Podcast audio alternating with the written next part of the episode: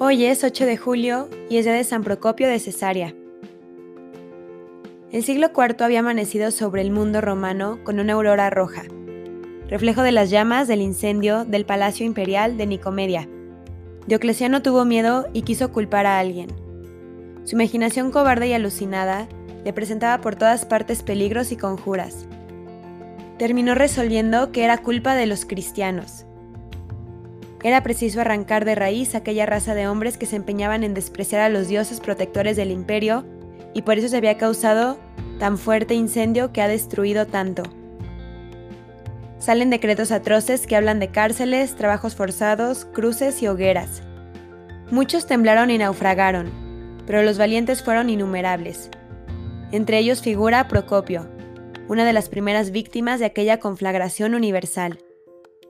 La fuerza del heroísmo parecía en él como el fruto de una cesis rigurosa. Era un hombre de una gracia celeste, dicen las actas. Desde su infancia hasta el martirio, había buscado ardorosamente el brillo de la castidad.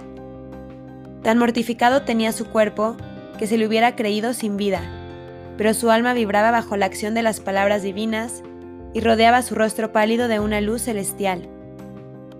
Vivía de pan y agua, Comía solamente cada dos o tres días y con frecuencia una vez por semana. Su contemplación se prolongaba día y noche. Había llegado a adquirir un conocimiento completo de las sagradas escrituras y no desconocía tampoco las letras profanas. Nacido en Seitópolis, había fijado su residencia en Jerusalén.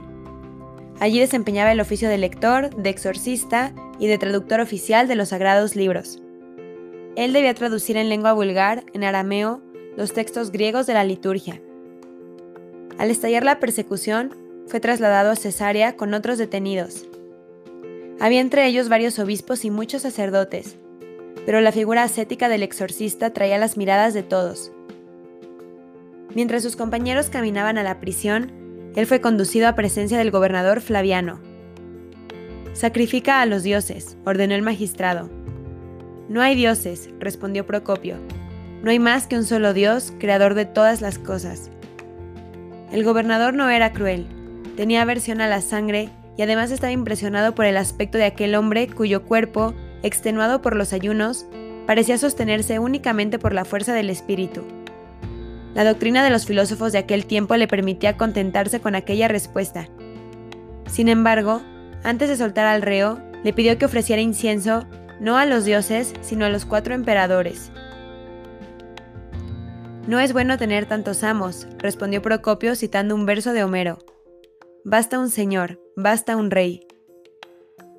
Creyendo ver en estas palabras un ultraje contra la majestad soberana y una censura de la tetrarquía imaginada por Diocleciano, el gobernador ordenó que Procopio fuese decapitado y de este modo le abrió la puerta a la gloria. Así empezó la persecución en Cesarea. En los días siguientes, algunos de los presos renegaron pero la mayor parte confesaron intrépidamente la fe en medio de los tormentos.